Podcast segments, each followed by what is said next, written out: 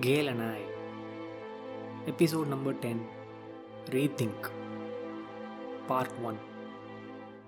It was a pleasant morning in Israel, and we were in the rooftop buffet for breakfast. Gail and I started to discuss about India and France, but then the discussion turned into an outraged war between two egos. We both went into preacher mode when our beliefs were in jeopardy. We go into prosecutor mode when we recognize flaws in our reasoning and we wanted to prove the other wrong.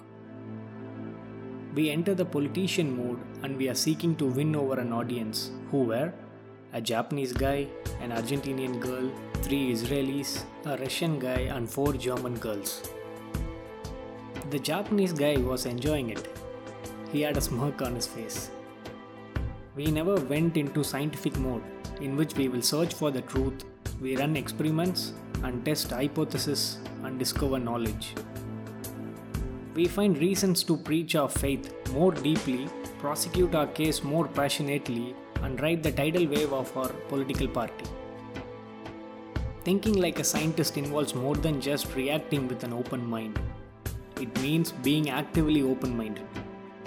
It requires searching for reasons why we might be wrong, not for reasons why we might be right, and rewire our views based on what we learn. The atmosphere turned crueler, and the breakfast place was silent, but we kept arguing. It lingered till I replied, You people are cold hearted and you leave your parents and never come back to say goodbye.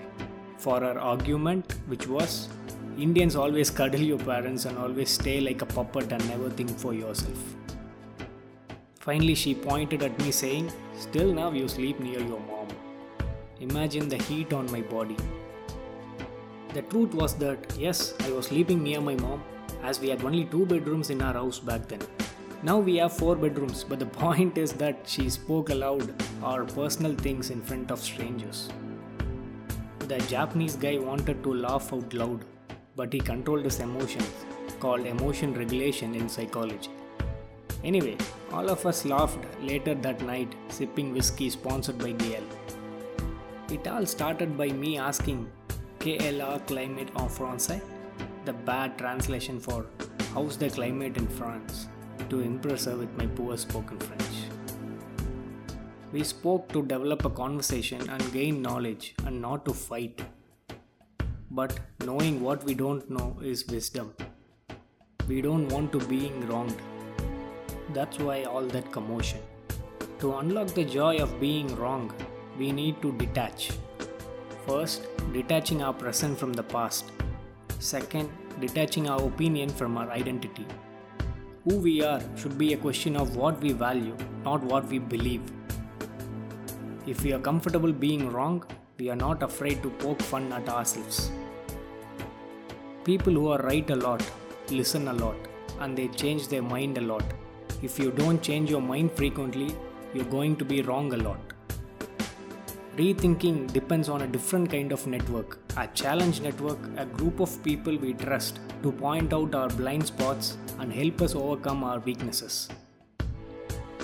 Starting a disagreement by asking, Can we debate? sends a message that you want to think like a scientist, not a preacher or a prosecutor, and encourages that other person to think that way too. Make a list of areas where we are ignorant and why it's possible to tickle yourself. Recognizing the shortcomings opens the door to doubts. It's a cycle curiosity to discovery to humility to doubt. So, to start rethinking, concept 1 think like a scientist. When we start forming an opinion, resist the temptation to preach, prosecute, and politic.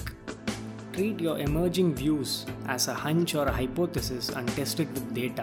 Like the entrepreneurs who learn to approach their business strategies as experiments, you will maintain the agility to pivot. Concept 2 Define your identity in terms of values, not opinions.